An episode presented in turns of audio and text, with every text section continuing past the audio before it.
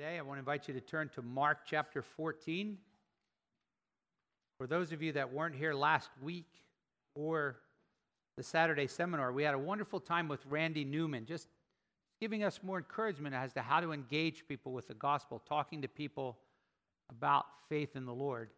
And I had an opportunity to experience. Remember, he was talking about some people just aren't even in the game yet as far as what it means to uh, become a Christian. So I I was in a grocery store this week and I met a girl and her name was Heaven. I said, Oh, Heaven, that's a cool name. I said, um, Do you believe in heaven? She goes, I don't know. And I said, Wow, heaven. I said, Wouldn't it be cool to end up in heaven and be named Heaven?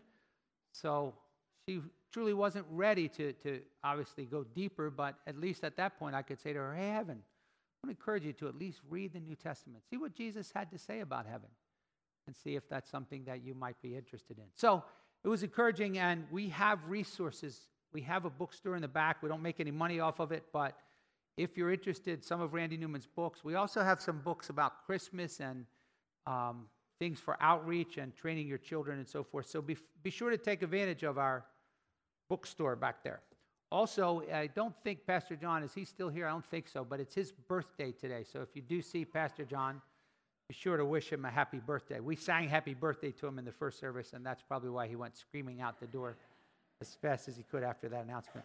Really want to encourage you to consider that gateway class too. We've had probably 40 or 50 people go through that. This isn't just for theologians. This is a, this is a way to really grow, a way to go, I want to know what I believe. The Bible says, leaving the elementary basic things about the word, press on to maturity. And this is a chance to read a theology book. It's not for rocket scientists, it's for Christians to really be grounded in the Bible. So I encourage you to consider that. This morning we're in Mark chapter 14, and we're going to learn a very valuable lesson for our own lives. Mike Tyson once made a very famous statement when he was at the pinnacle of his boxing career. He said, Everyone has a good game plan until you get punched in the mouth. And what we're going to find in, in the life of Jesus is that as he interacts with the disciples, they were very eager and they were very willing to do whatever he asked them. What they didn't realize is that they underestimated their weakness as soon as they got punched in the mouth. And so that's something that we can learn from. But let me remind you where we are in the book. It's really been encouraging to me to find that a number of people that are coming are not Christians. You're listening to the Gospel of Mark and you're thinking about making a decision. I talked to two people this morning after the service. They said, not sure yet, but, but we're, we're considering what it means to be a Christian. So we said that Mark is clarifying who Jesus is. He's writing his book. The Holy Spirit led him to show us Jesus is the divine Son of God who became a man, who came to earth to die for our sins, to rise again, and then to invite people to come and follow him, to be forgiven followers. And so the second part is committing to the journey. And so once they identified who Christ was, we're in the latter part of the book where he's teaching us what does it mean if I believe on the Lord Jesus Christ as my personal Savior and I commit to being a follower? What does that look like? So we've illustrated it with a road. Now, Mark calls it being on the way, being on the way. And so somehow, like Alice in Wonderland, you know, you have to jump into the game here. And what that what, what we mean by that is you have to ask yourself, have I put my personal trust in Jesus Christ? Am I willing to follow him? Have I received his free and full forgiveness? You don't have to remember when you did it, you just have to know that you did it. If you're not sure about that, if you're like, I don't even know if I'm a Christian, that's what we want to help you with. We want to help you to understand that you can know you're a Christian. You can know you're forgiven. You can know you have eternal life. And that's what God wants for you. He doesn't want you to be wandering around, around worrying. So Jesus would use illustrations. He says, one time he said, I am the way, the truth, and the life. No one comes to God but through me. And so we see a cross to indicate that if you want to get to heaven, you have to go through Jesus. Now, we recognize that today that's not popular. At best, someone might say, well, that's good if it works for you. At worst, they're going to say, how dare you be so narrow minded and so bigoted that you would say Jesus is the only way. And I back off and I go, wait a minute, don't shoot the messenger. I didn't say it. Jesus said, no one comes to God but through me. So if you don't believe the words of Jesus, then don't take it personal against those who do. So, Jesus, when he was on earth, people go, Oh, I love that, that thing where he said, Do unto others. I go, You know, that was in the Sermon on the Mount. You know what he said at the end of the Sermon on the Mount? He said, Strive to enter the narrow way. He said, Broad is the road that leads to destruction. Many find it. Narrow is the way that leads to life. In other words, your greatest concern in your soul should be Am I in? Am, am I forgiven? Am I on the way? But what I think you'll find is that once you commit to the way, you make a decision to become a Christian, then you want to stay on that path. And so, what we see here is the disciples, this is late in the game, this is three and a half years after being with Jesus, had to have some important lessons in underestimating their own eagerness, underestimating their own weakness. Because sometimes while we pledge allegiance to our Savior, we forget that eagerness is no substitute for watchfulness. So we left off, Pastor John uh, shared a couple weeks ago, Jesus had just instituted the new covenant with the Lord's Supper. Verse 26 says, After singing a hymn, they went out to the Mount of Olives. Now, we, we learn from biblical literature at that time that the Jews, after they held the Passover meal, they would sing from the Psalms. In fact, that was their songbook, the Psalms. Some churches, that's all they sing is Psalms. I think that's limited. The Bible says we can sing Psalms, hymns, and spiritual songs. But I like singing Psalms. We just sang a couple Psalms. Probably here Jesus sang what we'll call the Hallel Psalm, Psalm 115 to Psalm 118. So I want to recommend a really neat book if you haven't heard of this. Tim Keller has a little tiny book called The Songs of Jesus. It's kind of like, hey, you want to see Jesus' songbook? And, and it's basically a devotional book on the Psalms. So each day you just read a psalm and then he has a few comments. But to think that these were the, the songs that Jesus sang. And so they sing this hymn. Now, don't forget this. They're still a little agitated because while they were having communion, he goes, Truly I say to you, one of you will betray me. Wait, what? Us 12, man, we're like this. What do you mean one of us will betray you? So now Jesus, as they leave Jerusalem, drops another bomb. Look at verse 27. Jesus said to them, You will all fall away. The, word there is, You will all stumble. You will be caused to stumble. So you're like, Wait a minute. First, you tell me one of us is going to betray you.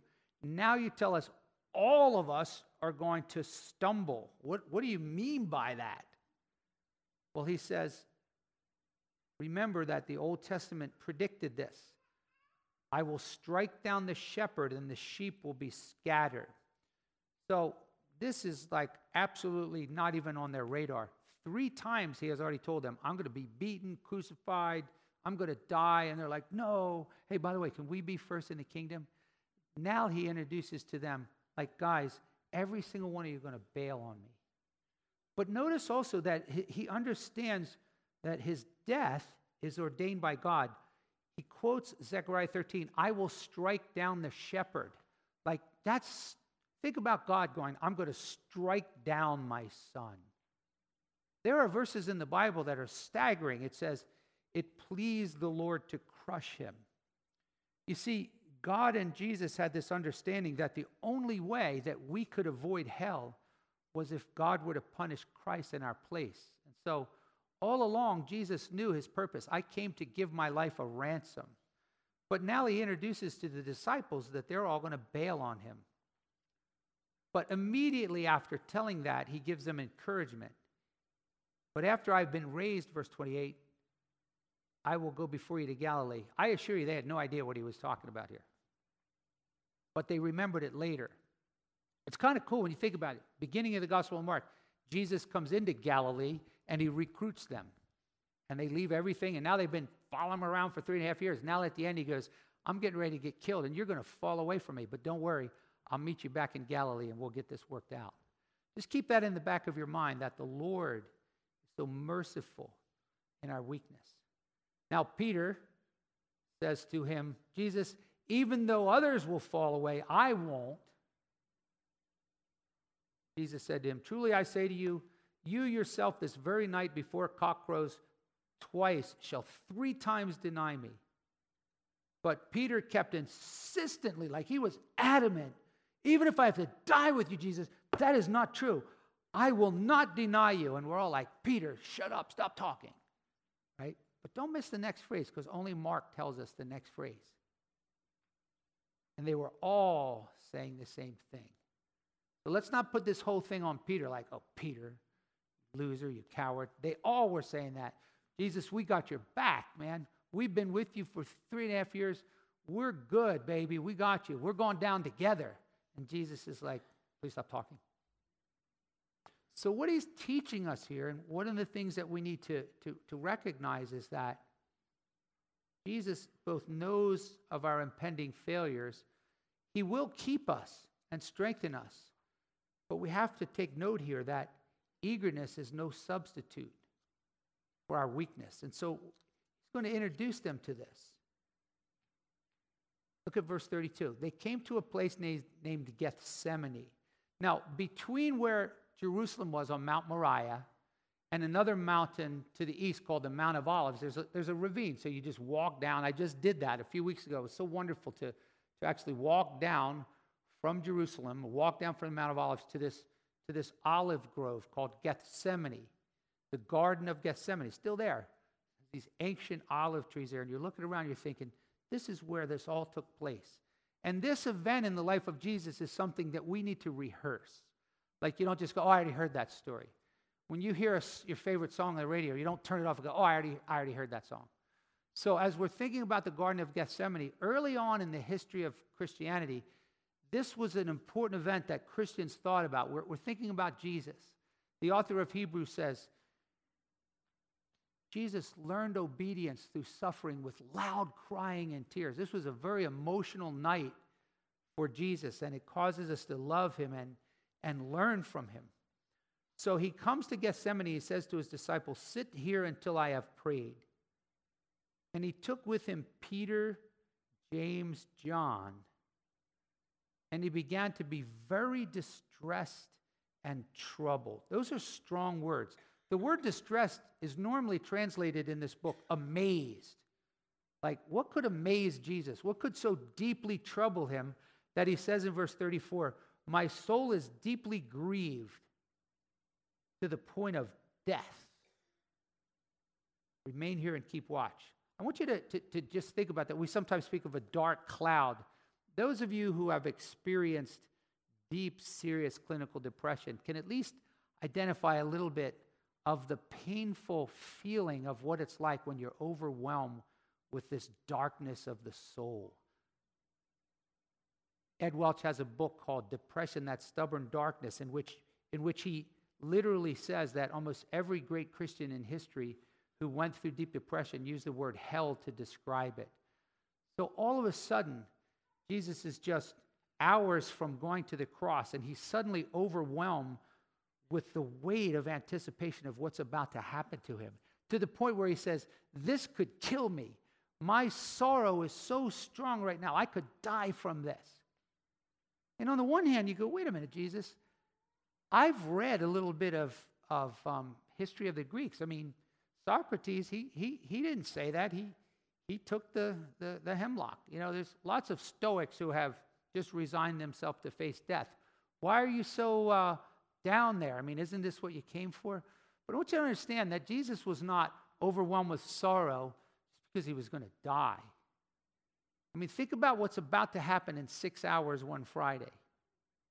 The Bible teaches that the, the, the just penalty for just one person's sin is to spend eternity in a place called the lake of fire, where the smoke of men's torment rises up day and night forever, away from the presence of the Lord.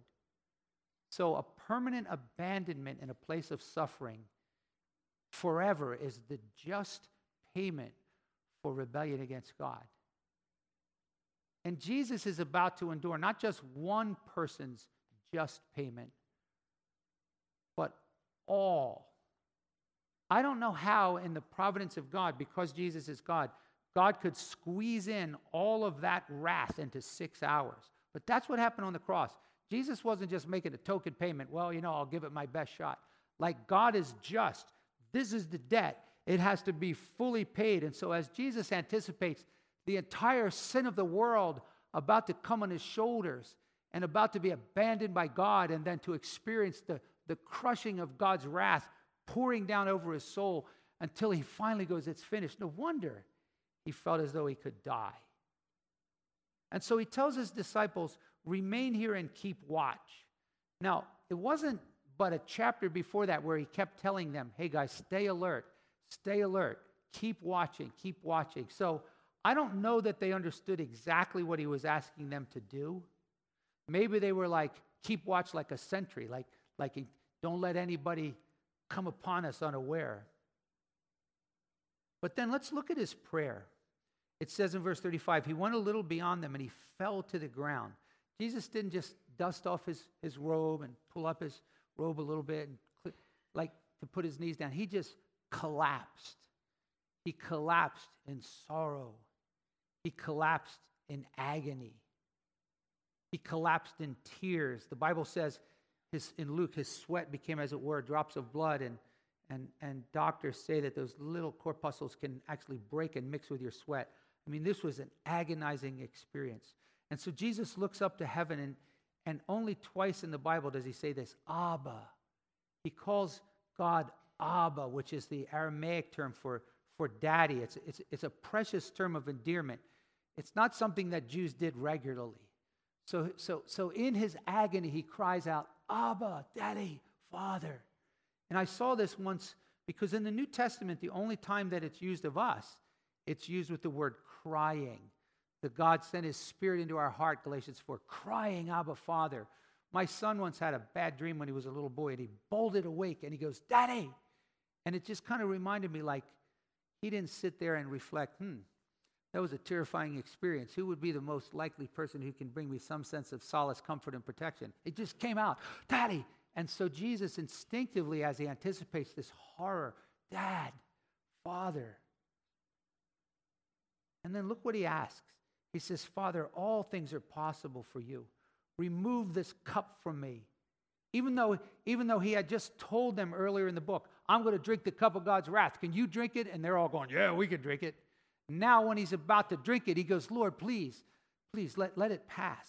So we're reminded of the humanity of Jesus. We're reminded about his weakness and his sense of going, I don't want to do this. If it's possible, let this cup pass. Yet, not what I will, but what your will is. Let your will be done, Father. What a great model for prayer. Those of you who have been following our prayer chain know that Cindy Zerung had a terrible terrible, massive heart attack this week. And I sat with them as the doctor said, you know, it's real pretty likely she's not going to live. And as, as we cried out to the Lord, and many, many people were praying, it looks like she's turned the corner. She's actually coming home already. And so we praise God, right? But what if she didn't? See, that's the difficulty. Can, can we cry out to God in such a way that we say, Lord, please, please, please, but I, I resign myself that your will is the most important thing. So, what a great example for us. He got ready for Golgotha at Gethsemane. And I think we need to remember that. Some of us are going to face kind of a Golgotha like moment, but he got ready for it in Gethsemane, and that, that's important. So, he gets up, verse 37, he comes and finds them sleeping. And he says to Peter, Simon, are you asleep? Couldn't you just keep watch with me for one hour? Like, I wonder how many of you have even thought about praying for an hour. Like, an hour? Yeah, I think conglomerate over the year, I'm pretty sure I, I logged an hour in the book, right? Many of you say, I fall asleep in two minutes, right? Well, novel thought maybe you ought to try praying in a different posture, right? Instead of on your sleep number bed, puffed up with the devil going, you're getting sleepy. Like this, this prayer is something that needs discipline and urgency. So look at verse 38. He says, So, Peter, here's what you need to do. You need to keep watching and praying. This isn't a one time thing. Keep watching and praying that you might not come into temptation. So, the first thing that is important that I have to understand about this whole idea of facing difficult circumstances is I need to be praying about this regularly. It's too late. It's too late when the bomb goes off to start going, oh, I better start praying. too late in the moment of temptation to go, oh, I probably should pray about this. We need to develop a habit of watching and praying. For some of you, this isn't even in your prayer paradigm. Like, well, I pray. Thank you, Jesus, for this food, and um, thanks for this day. Please watch over mommy and daddy and Billy and Buffy and Becky. But, but this idea of, of a regular watchful praying for a very specific thing. He says, Watch and pray that you may not come into temptation. This is not far from what he taught in the Lord's Prayer, right? In the Lord's Prayer. Give us our daily bread, so that tells you it's not once in a while. But then he says, And let us not enter into temptation, but deliver us from evil, or it could be translated from the evil one. So, what we're learning here is that the Christian experience has to be one that's postured, among other things, with prayer and watchfulness, right? So, hopefully, this will grow us deeper in our Christian experience to go, I don't know how I'm going to respond to difficult circumstances. So, for example, we sing a song that says, Blessed be your name when the sun's shining down on me, when the world's all that it should be. Blessed be your name. But then, but then it talks about when things go bad. And then it says this it says, Blessed be your name. And it says, you give and take away. You give and take away. And I'm going, do you understand what that verse is? That's when Job's kids died. And then he goes, My heart will choose to say, Blessed be your name. These weak lips don't sing that.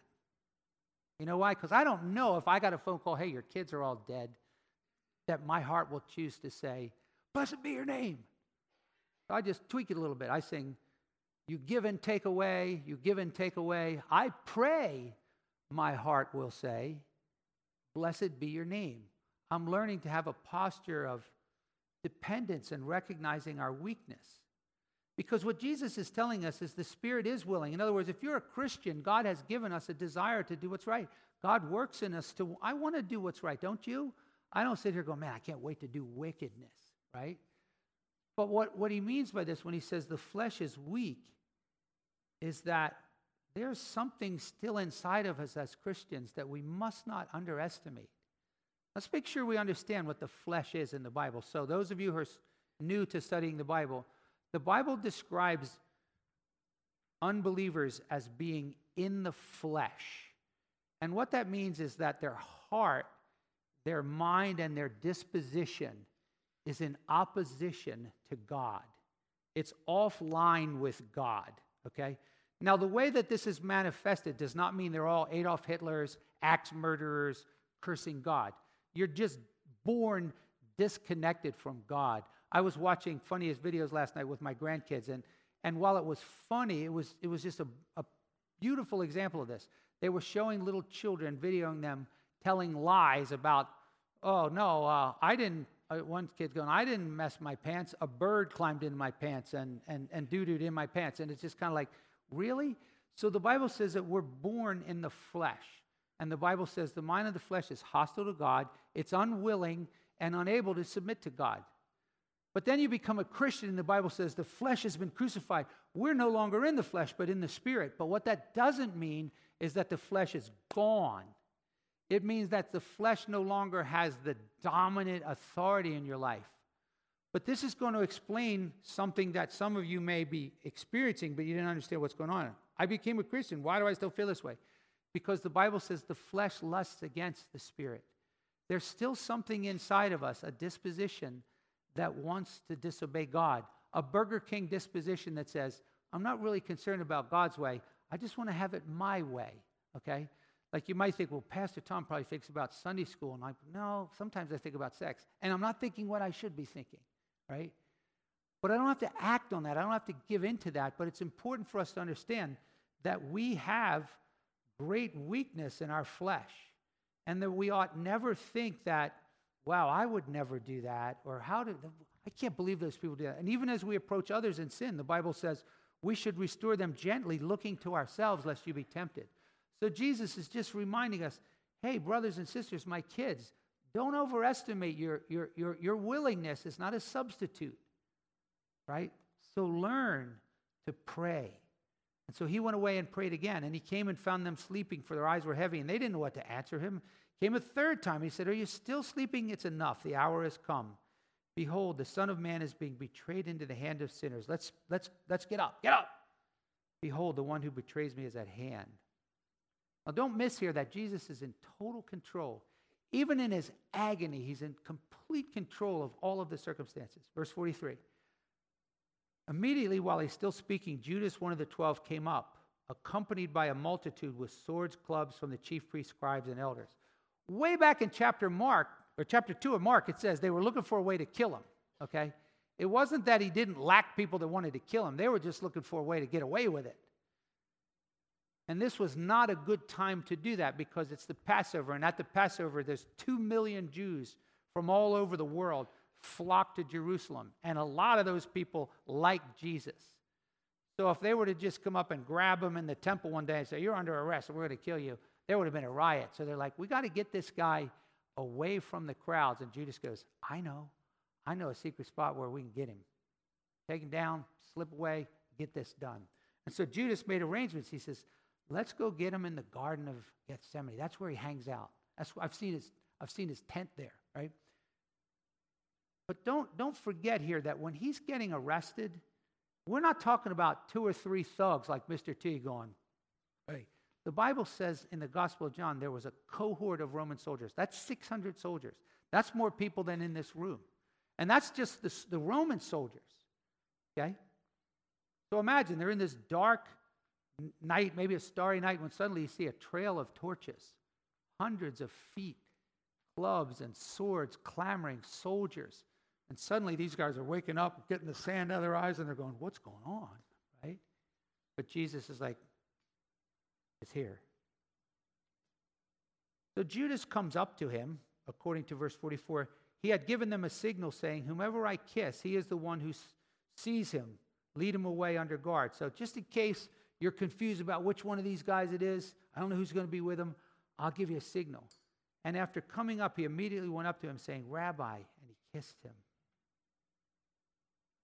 And they laid hands on him and seized him. And, and, and, and, you know, there's an irony to this. It's not like Jesus is going, Get off, get off. The Bible says he loved me and he gave himself up for me. Songwriter said they bound the hands of Jesus in the garden where he prayed and they led him through the streets in shame. They mocked and spat upon him, so pure and free from, son, from sin. And they said, Crucify him, he's to blame. But he could have called 10,000 angels to destroy the world and set him free. He could have called 10,000 angels, but he died alone for you and me. And so I, I see the love of Jesus for you and me, agonizing in the garden, willing to still drink the cup, getting strength from God, and then out of his love for us, out of the joy set before him, he freely delivers himself up. Not because he's like, dang, they got me. Verse 47 says, But a certain one of those who stood by drew his sword and struck the slave of the high priest and cut off his ear. We learn from the other gospels that that's Peter. And one of the reasons why it's fun to learn how to look words up in Greek, you don't have to be a, a, a scholar, programs for this, is there's different words for sword. There's a little close combat dagger. That's what's used in Ephesians 6 when it says the sword of the Spirit, the Word of God. But there's also a big sword, like, like almost like a, a club. And so you didn't use that kind of sword to stab someone. You, you, you brought that sucker down to crush them or to, or, or to just, you know, split them in half. And so Peter takes up this sword and, he, and he's ready to go. Now, think about this. We all think of Peter, that, that sorry coward denied Jesus. Well, it kind of shows you sort of the, the bipolarness of our flesh because I don't think Peter expected that he was going to beat 600 soldiers. He's just keeping his word. I got your back, Jesus. I'll go down with you, right? But within another hour or so, he totally denies him. But so, so he takes that sword, he cuts off Malchus's ear. While I was over in Jerusalem, the, the Jewish guide, he goes, you, you know, in his accent, he goes, you remember Jesus picked up his ear and, and glued it on. And, I'm, and you know, everybody's like, no, he didn't glue it on. And I said, you know what Jesus said to him? Some of you have heard this. I made this up, but pray for me. He said, hey, man, you dropped your earbud. All right, that's it. And if that's all you remember, I'm not teaching anymore. So here's the thing. Jesus heals him, and Jesus answers and said to him, Have you come out with swords and clubs to arrest me as though I were a robber? every day I was with you in the temple. You didn't seize me then. But again, look at his control. He goes, You know why he did this? This only happened so that the scripture might be fulfilled. It says, And they all left him and fled. They all promised they wouldn't do this, and they all just bailed. And then we have the first streaker in history. A certain young man was following him wearing nothing but a linen sheet over his naked body. And they seized him, but he left the linen sheet behind and escaped naked. I'm glad this story stops there because that would have been awkward. I don't know where he went, how he got clothes. But, but there's sort of a foreboding sense of like, see, you're going to strike me down and you're going to be scattered. No, we won't. Come pray with me for a while. Oh, Father. you guys can't pray? Never mind, get up. Whew, they're gone. So I go, what do I do with that? Well, as a Christian, these are the type of things where you go, these stories are not just stories that we go, oh, yeah, I already heard that. But, but Christians meditate on the word. They cause us to, to go, okay, what is, what is God teaching me? All scripture is, is profitable. And so if you're leading Bible studies on this before you go, okay, well, that's the story for today. Now, everybody, you know, you teach your children. Now, everybody draw a picture of a little sword and we'll put an ear back on Mr. Potato Head. No, let's stop and think, all right, what is, what is profitable from this passage for teaching reproach or teaching reproof and training and educating me in righteousness and ultimately pointing me toward Christ? So let me give you some things to think about as we close. Number one, it's important to be reminded don't underestimate the flesh's weakness. Okay? Mark that down that we are all less capable than we think we are when it comes to trusting and obeying God. Everybody has a good plan until we get punched in the mouth. So, so what does that look like? Well, first of all, 1 Corinthians 10 says, Let him who thinks he stands be careful lest he fall. Now, you might say, Well, how do I know whether I'm underestimating my flesh's weakness? I'll tell you one way is if you aren't regularly praying that God will protect you from temptation and keep you from evil, then you are underestimating the flesh's weakness. You tell me, I'll do this all the time. How many of you believe we need prayer? How many we need to cry out to God? We need spiritual armor. Everybody's like, yes, amen. I go, how often do you do it? Hmm, not so much. Then you don't really believe that. Nobody, including me, thinks we're going to be the next victim to sin. Eagerness is not a substitute for watchfulness. So, so I have to go, all right, well, what should I start doing differently? Well, here's what I want to suggest we need to make it a habit to pray for ourselves and others not to fall away and stumble.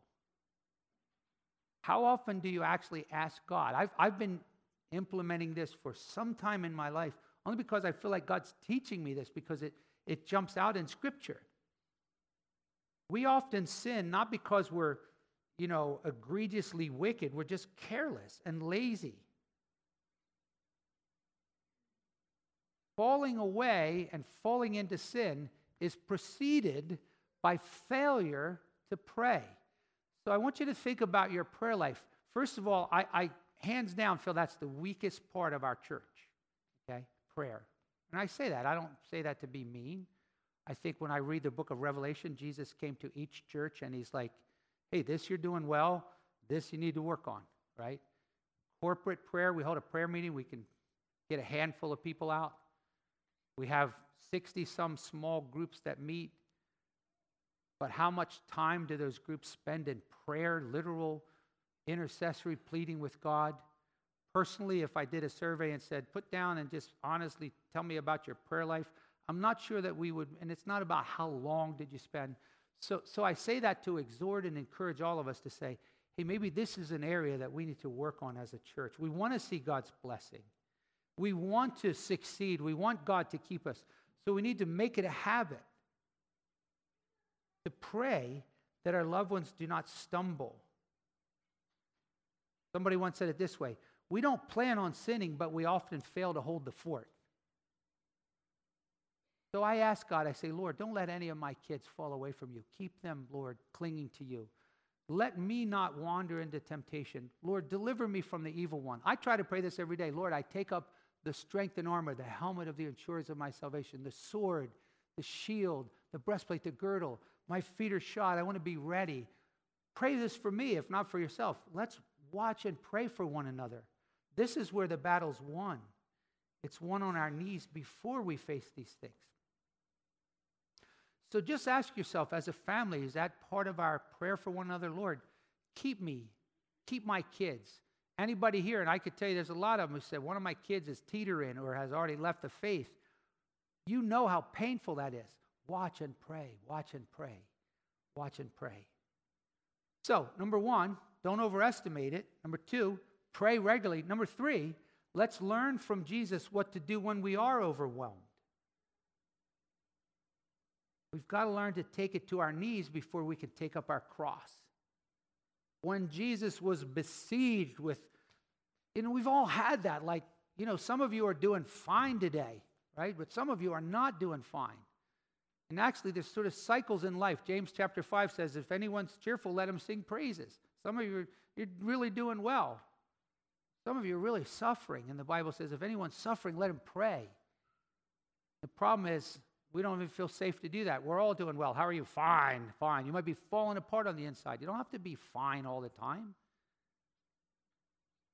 So, what did Jesus do?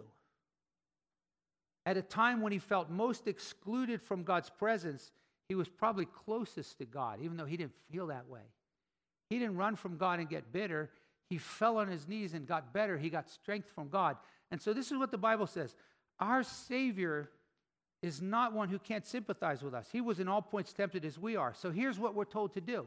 Therefore, Hebrews 4 15 and 16 says, Draw near to the throne of grace that you may receive grace to, to help you in your time of need. So you're like, well, what does that look like? You pray until you pray. You wrestle with God. You get on your knees and you cry out. And even if words don't come out, you trust that the Spirit of God is agonizing in prayer through you. But you keep persistent in pleading with God to help you, not to give up, not to be discouraged, not to, to cave. So Jesus is our great model. The songwriter said, Oh, what peace we often forfeit. Oh, what needless pain we bear. All because we do not carry everything to God in prayer. So remember Christ if you're struggling. You know, everybody's doing fine. Then you get punched in the mouth. You hear cancer. Or the spouse that says, I want out. Or the kid that says, I don't know if I believe this. Or the boss that says, You're fired.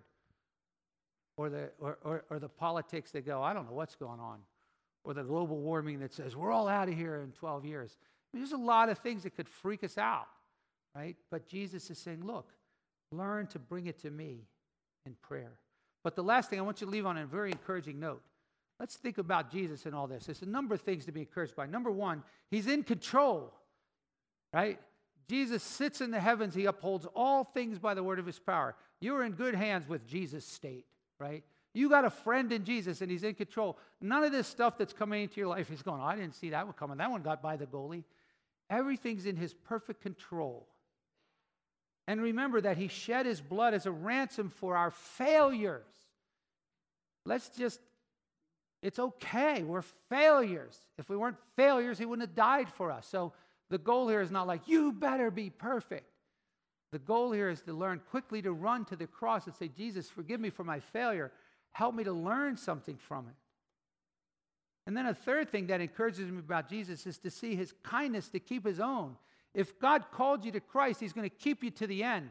I am so glad about that. I don't believe for a minute that Christianity is a, a, a, a relay race. Jesus died for your past and you finish it. It's a wheelbarrow race. The Bible says, He that began a good work in you will perform it until the day of Christ. Take courage, no matter how bad you feel about your failures.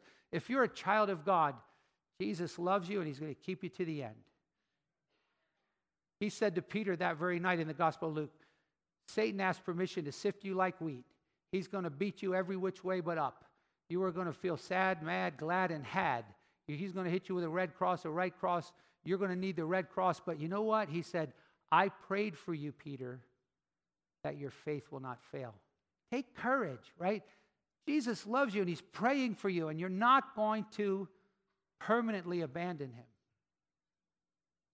And regardless of where you are in your walk today, Jesus wants to restore you, change you, use you to advance the gospel and to make disciples.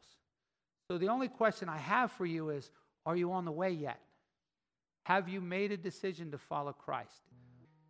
Father, if there's someone here who you're speaking to their heart and it's their time to publicly say, I have decided to follow Jesus, may they come freely and gladly.